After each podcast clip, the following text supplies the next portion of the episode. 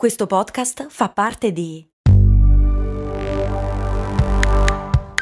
Voice Podcast Creators Company. Se a volte ti senti così, ti serve la formula dell'equilibrio. Yakult Balance, 20 miliardi di probiotici LCS più la vitamina D per ossa e muscoli. Il patron Mauro 1972 mi chiede che cos'è l'effetto pigmalione. Cose molto, cose molto, cose molto umane.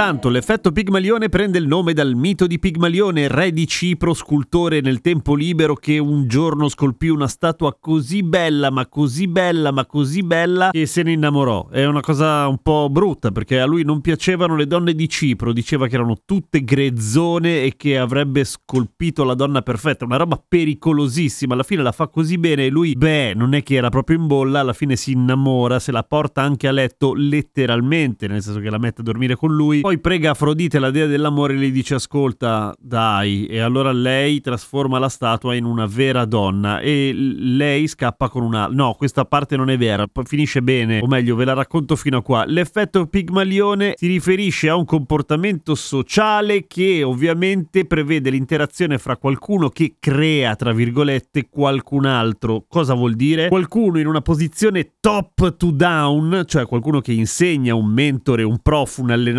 attore o qualcosa del genere che si trova a plasmare positivamente le sorti e le abilità di chi appunto lo segue. Per farvi un esempio, sei un prof, prendi uno studente, trattalo male, fallo studiare per ore, dagli dei quattro note cazziate, chiedigli sangue e sudore e lui cosa fa? Alla fine ti manda a cagare, salta la scuola e va a fare un lavoro che non preveda un grado scolastico alto. Al contrario, se prendi uno studente lo carichi a molla, gli dici che spacca tutto, lo incoraggi, cioè fai i rinforzi positivi, e funziona allo stesso modo con gli animali quando li alleni, perché noi esseri umani siamo esseri semplici, tutto sommato, solo che ai cani dai le crocchette, a noi piace di più essere premiati con complimenti, voti buoni, soldi o promozioni. Ma tornando all'esempio, cosa succede appunto se incoraggi positivamente uno studente ogni volta che ce la fa? Ecco, quello studente spaccherà il culo. Quindi cosa è meglio fare? Tendenzialmente incoraggiare la gente a migliorarsi questo funziona. L'effetto Pigmalione viene spiegato in genere ai manager o alle persone che si trovano in una situazione o in ruolo di potere completamente privi di empatia che devono avere un buon motivo per trattare bene la gente. Tipo, ehi, se li tratti bene poi loro producono di più. Ed è manipolazione abbastanza semplice, però tutto sommato ha i suoi buoni effetti anche in società, anche se avete delle buone intenzioni vere, voglio dire. Si chiama anche profezia autoavverante, nel senso che se tu dici a uno guarda che spaccherai tutto, tutto, lui si incoraggia e alla fine spacca tutto, per cui è una profezia che effettivamente si autoavvera, oppure anche effetto di Rosenthal da Robert Rosenthal che insieme a Lenore Jacobson fecero questo esperimento, proprio quello dell'esempio, cioè del prof in una scuola. E cosa successe? Che a dei prof ignari del fatto che erano delle vittime di un esperimento orrendo, dissero che quegli studenti erano delle scarpe, mentre quegli altri erano veramente delle mine. Ovviamente gli studenti erano tutti uguali e quello che successe successe fu che gli studenti di cui era stato parlato bene uscirono con dei voti migliori e delle performance scolastiche migliori e gli altri probabilmente andarono a spacciare quando finirono la scuola, rendendo questo esperimento, quello di Rosenthal, uno dei più orrendi dal punto di vista etico che mi venga in mente in campo socio-psicologico. No, non è vero, ce ne sono tanti altri ancora più brutti. Prima di questo, eh, Rosenthal ne aveva fatto uno con i topolini. Come? Disse ai topolini, no, disse a degli studenti di allenare dei topolini, degli studenti studenti di Harvard, per cui gente in età universitaria, di allenare dei topolini a fare delle cose abbastanza semplici, tipo il grande classico del labirinto. Ad alcuni studenti disse: Questi tuoi topi sono delle cinture nere di labirinto. Agli altri disse: I tuoi topi sono dei coglioni. Ovviamente quelli a cui era stato detto che i loro topi avrebbero performato di brutto, ecco, i loro topi performavano di brutto alla fine. Gli altri invece no, perché erano stati trattati come dei deficienti, poveri topi. Cosa ne portiamo a casa? Che Pigmalione non vuol dire maglione del maiale, come qualcuno potrebbe pensare in una curiosa crasi anglo-italiana. Primo. Secondo, che l'effetto Pigmalione può servire a fare del bene o può servire a fare del male, perché è un atto manipolatorio. Usatelo per fare del bene, non fate i cornutazzi. A domani con cose molto umane.